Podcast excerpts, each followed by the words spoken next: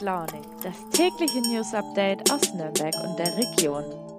Guten Morgen und herzlich willkommen zu Früh und Launig am Dienstag. Heute ist der 9. November ein sehr geschichtsträchtiges Datum. Denn an dem Tag ist eine ganze Reihe Ereignisse passiert, äh, unter anderem 1938. Da begann am 9. November die Reichspogromnacht, bei der Hitlers Naziregime jüdische Wohnungen und Geschäfte zerstören ließ. Bis heute ist deshalb der 9. November auch ein Gedenktag für die Opfer des Nationalsozialismus. Ein weiteres geschichtsträchtiges Ereignis, äh, das eher positiv war, ereignete sich im geteilten Deutschland heute vor 32 Jahren.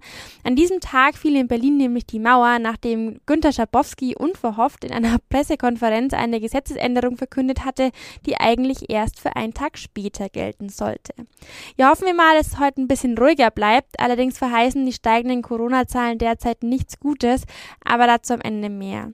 Die Themen heute. Lehramtsanwärterinnen an der Belastungsgrenze, Zunahme der Stalking-Fälle in Bayern und eine fränkische Süßkartoffel sorgt für Aufsehen. Stress im Job, das ist leider für viele Alltag und für niemanden gesund. Gerade beim Einstieg in das Berufsleben ist der Stress meist ziemlich hoch. Dazu kommt der Druck, den man sich selbst macht und äh, den, und dem man gesetzt wird. Manchmal ist es auch einfach zu viel. So ging es Johanna Wegener, die im wirklichen Leben auch anders heißt. Sie wollte eigentlich Lehrerin werden. In Bayern läuft es so, man studiert mindestens fünf Jahre und dann geht's in den zweijährigen Vorbereitungsdienst. Früher sagte man dazu auch Referendariat. In diesem Vorbereitungsdienst halten die jungen Nachwuchskräfte Lehrkräfte dann nicht nur Unterrichtsstunden, sondern müssen auch regelmäßig Prüfungen schreiben. Ja, für Johanna Wegener war das dann einfach ein bisschen zu viel. Meine Kollegin Anne Kleinmann hat sich mit ihr unterhalten und wollte herausfinden, ob sich bei ihr um einen Einzelfall handelt. Liebe Anne, du hast mit Johanna Wegener gesprochen, die kurz vor dem Ende ihrer Ausbildung zur Grundschullehrerin abgebrochen hat. Was waren denn ihre Gründe und ist sie ein Einzelfall? Also so wie sie mir das erzählt hat, waren es bei ihr ganz unterschiedliche Gründe, die aber alle zusammenkamen. Der Hauptgrund war aber mit Sicherheit die unglaubliche Arbeitslast, die man in diesen zwei Vorbereitungsjahren meistern muss. Also man kann sich das so vorstellen, man muss ja selbstständig Unterricht machen, den muss man vorbereiten und auch nachbereiten. Man bekommt teilweise eigenverantwortlich eine Klasse, also man wird dann schon Klassenlehrerin, hat nebenbei Prüfungen und zwar schriftliche wie mündliche. Also da kommt schon sehr viel zusammen und in der Pandemie wurde das natürlich alles nochmal zusätzlich erschwert. Und sie ist mit Sicherheit kein Einzelfall. Allerdings gibt es keine exakten Zahlen dazu, wie viele junge Menschen den Weg abbrechen, also ob jetzt im Studium schon oder in den Vorbereitungsjahren. Das heißt, man kann diese Frage nicht abschließend beantworten. Du hast auch mit Simone Fleischmann gesprochen. Sie ist Präsidentin des Bayerischen Lehrer- und Lehrerinnenverbandes. Was muss sich denn Ihrer Meinung nach bei der Lehrerausbildung ändern? Frau Fleischmann bzw. der BLLV hat mir hier ganz unterschiedliche Punkte genannt. Ich nenne jetzt einfach mal nur beispielhaft zwei Stück. Zum einen ähm, spricht sich der Verband dafür aus, schon im Studium Persönlichkeitsentwicklung mit zu integrieren, also die jungen Menschen auf ihre spätere Rolle als Lehrerin oder Lehrer vorzubereiten. Das halten sie für sehr, sehr wichtig. Und den zweiten Punkt, den ich mal exemplarisch nennen möchte, ist mehr Praxis im Studium einzubringen. Das heißt, dass man schon viel früher in die Schulen geht und dort äh, zum Beispiel dem Unterricht zuschaut. Und dadurch soll eben auch dann dieser Übergang vom Studium in die Schule einfacher sein und was sagt das Kultusministerium zu dem Ganzen? Das Kultusministerium sieht natürlich auch ein, dass die Pandemie die Ausbildung der angehenden Lehrerinnen und Lehrer jetzt zusätzlich erschwert hat. Allerdings gab es eher eine ausweichende Antwort auf die Frage hin, ob die Arbeitsbelastung nicht allgemein zu hoch ist und ob sich da nicht was verändern müsste. Darauf hat das Kultusministerium ähm, nicht wirklich geantwortet.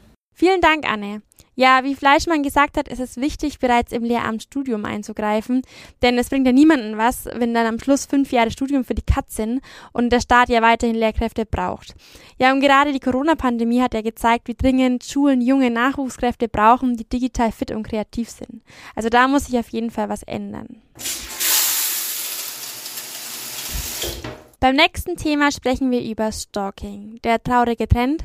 Die Zahl der Stalking-Fälle steigt. Ja, Stalking hat viele verschiedene Facetten. Das kann Telefonterror sein, verklebte Schlüssellöcher, zertrümmerte Fensterscheiben und vieles mehr.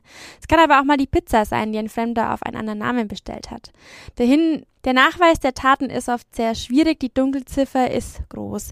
Mein Kollege Alexander Brock hat sich mit dem Thema mal genauer beschäftigt. Das Bayerische Landeskriminalamt BLKA hat vor kurzem Zahlen veröffentlicht. Die zeigen, dass die Zahl der Stalking-Fälle gestiegen ist. Wie ist es denn hier in Nürnberg? Die Zahlen in Nürnberg sind auch gestiegen. Man muss es so sehen, es ist ein Spiegelbild auch äh, für ganz Bayern und für ganz Deutschland. Es sind äh, 130 im vergangenen Jahr gewesen. Allerdings blieb mir jetzt das Polizeipräsidium eine Antwort schuldig bezüglich der Vergleichszahlen in den Vorjahren. Stalking ist ja tatsächlich erst seit 2007 ein eigener Straftatbestand.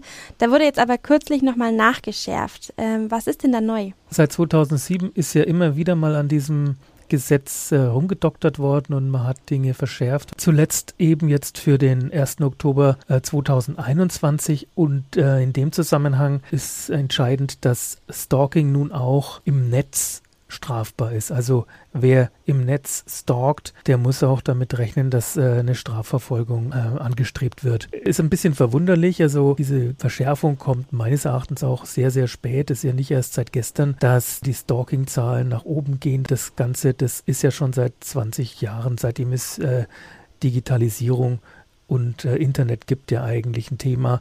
Äh, man denke da an äh, Mobbing, äh, oder Hassbotschaften, die Politiker erreichen, auch Todesdrohungen und so weiter.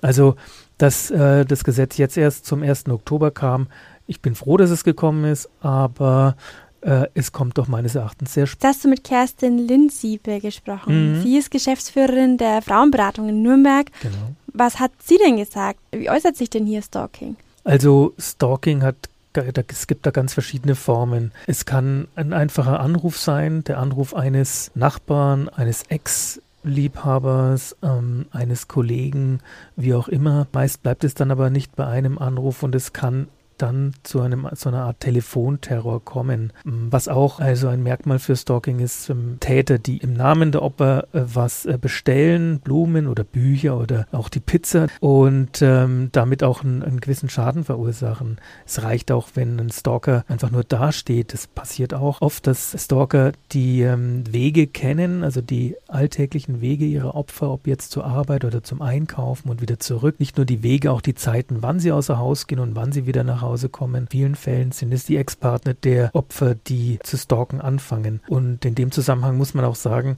dass doch der Großteil der Stalker männlich ist. Also es sind, man spricht von 80 Prozent und 20 Prozent Frauen, die stalken. Der überwiegende Teil, das sind äh, Männer und da wiederum meistens Ex-Partner der, äh, der Opfer. Vielen Dank, Alex.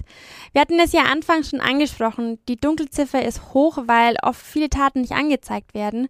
Oftmals auch, weil einfach Beweise fehlen. Dafür hat der Weiße Ring jetzt eine App herausgebracht, die heißt No Stalk. Darin können Opfer Fotos, Videos und Sprachmemos aufnehmen, aber auch Screenshots, Telefonprotokolle und Nachrichten speichern. Das Gute ist, es wird alles auf einen sicheren Server gespeichert. Das heißt, auch wenn das Telefon weg ist, sind die Sachen noch da. Alle hochgeladenen Dateien erhalten einen Zeitstempel und Geodaten. Ja, kommt es zur Anzeige, sind die Beweise dann bereits gesichert und ist auch kein Problem, wie gesagt, wenn das Handy weg ist oder gestohlen wurde. Im Podcast gestern habe ich es ja schon erwähnt, ich bin kochtechnisch derzeit im Kürbis-Game, wobei das jetzt auch langsam mal reicht. Die letzten Tage gab es echt genug Kürbis. Ich bin keine Spitzenköchin, allerdings achte ich schon sehr auf die Produkte, die ich beim Kochen verwende. Denn gerade im Anbetracht des Klimawandels, finde ich, sollte man echt hinterfragen, ob man im Winter unbedingt die Wassermelone aus Florida braucht. Deswegen gucke ich eigentlich immer auf regionale Produkte und äh, ja, nicht immer hat alles Saison. Im Sommer habe ich mich da mal auf die Suche gemacht und einige Produkte aus Franken und der Oberpfalz gefunden, von denen ich auch echt nicht gedacht hätte, dass man sie hier findet. Dazu habe ich eine Bildergalerie für unser Lifestyle-Portal fein rausgemacht. Die verlinke ich euch auch in den Show. Unsere Förderredaktion hat die Liste gerade erweitert um ein Produkt, nämlich die Süßkartoffel.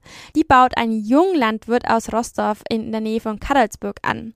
Ja, normalerweise wächst die Süßkartoffel in den USA, ähm, aber Stefan Birkmann wollte es auch mal in Franken ausprobieren. In diesem Jahr hat er die Knolle zum ersten Mal auf seinen Äckern angebaut und es war auch gar nicht so leicht, äh, denn die Süß Süßkartoffel ist viel empfindlicher als die deutsche Kartoffel, benötigt viel mehr Wasser und braucht eigentlich Temperaturen zwischen 20 und 29 Grad, was wir hier ja nicht unbedingt immer haben. Aber es hat geklappt. 200 Kilo konnte der Jungbauer ernten. Beim Verkauf hatte er allerdings ein paar Bedenken, denn seine fränkische Kartoffel sah gar nicht so aus wie die amerikanischen. Die waren nämlich viel kleiner. Doch ein paar Posts auf Facebook haben ausgereicht, äh, um die Knolle tatsächlich dann unter die Leute zu bringen. Mittlerweile ist der Vorrat auch schon ausverkauft. Also man muss jetzt tatsächlich bis zum nächsten Jahr warten, bis es wieder regionale Süßkartoffeln gibt. Ja, auf die Food News aus der Region müsst ihr nicht warten. Die gibt's nämlich schon jetzt und zwar jede Woche auf einen raus. Also guckt da gerne mal rein. Und ja, gleich morgen habe ich für euch den nächsten regionalen Erzeuger. Ähm, dann auch mit Wortmeldungen im Podcast. Ich sag mal so viel, er ist rosa und macht Mu. Das war's auch schon wieder für heute. Allerdings kommen wir derzeit nicht ohne Corona-Update aus. Gestern Abend hat das LGL vermeldet, dass mittlerweile über 600 Menschen in bayerischen Krankenhäusern wegen Covid-19 behandelt werden müssen. Das heißt, die nächste Ampelstufe, also die rote Stufe, ist erreicht. Für uns heißt das, wer in einem Betrieb mit mehr als 10 Mitarbeitern arbeitet und vor Ort Kunden oder Kollegen trifft, muss einen 3G-Nachweis beim Arbeitgeber vorweisen. In der Gastro, in Hotels und bei körpernahen Dienstleistungen gilt ab sofort die 3G-Plus-Regel. Ungeimpfte müssen also einen PCR-Test vorweisen. Ja, überall, wo gestern noch 3G galt, gilt jetzt 2G, zum Beispiel bei Veranstaltungen.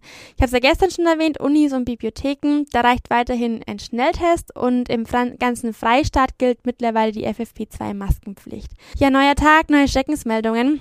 Fakt ist, die Zahlen steigen und es liegt an jedem von uns, den Virus irgendwie aufzuhalten. Also denkt dran, Abstand halten, vielleicht mal eine U-Bahn abwarten, wenn die andere zu voll ist, Hände waschen, Menschenansammlungen vermeiden. Ja, und auch Geimpfte und Genesene dürfen nicht vergessen, dass auch sie das Virus weitergeben können. Also auch hier sollte man vorsichtig sein, bei leichten Erkältungsanzeichen vielleicht lieber mal einen Test machen. Immer wichtiger wird jetzt auch das Boostern. Derzeit sind es ja vor allem die Älteren über 70, die die dritte Impfung bekommen. Aber auch junge Menschen sollten aufpassen, denn denn äh, wer mit Johnson Johnson nur einmal geimpft wurde, der kann sich auch jetzt schon seinen Booster abholen. Also passt auf euch auch, auch mir zuliebe. Ich habe nämlich echt keine Lust, jetzt jeden Tag hier neue Schreckensmeldungen zu verkünden. In diesem Sinne wünsche ich euch einen schönen Dienstag. Bis morgen, eure Nina.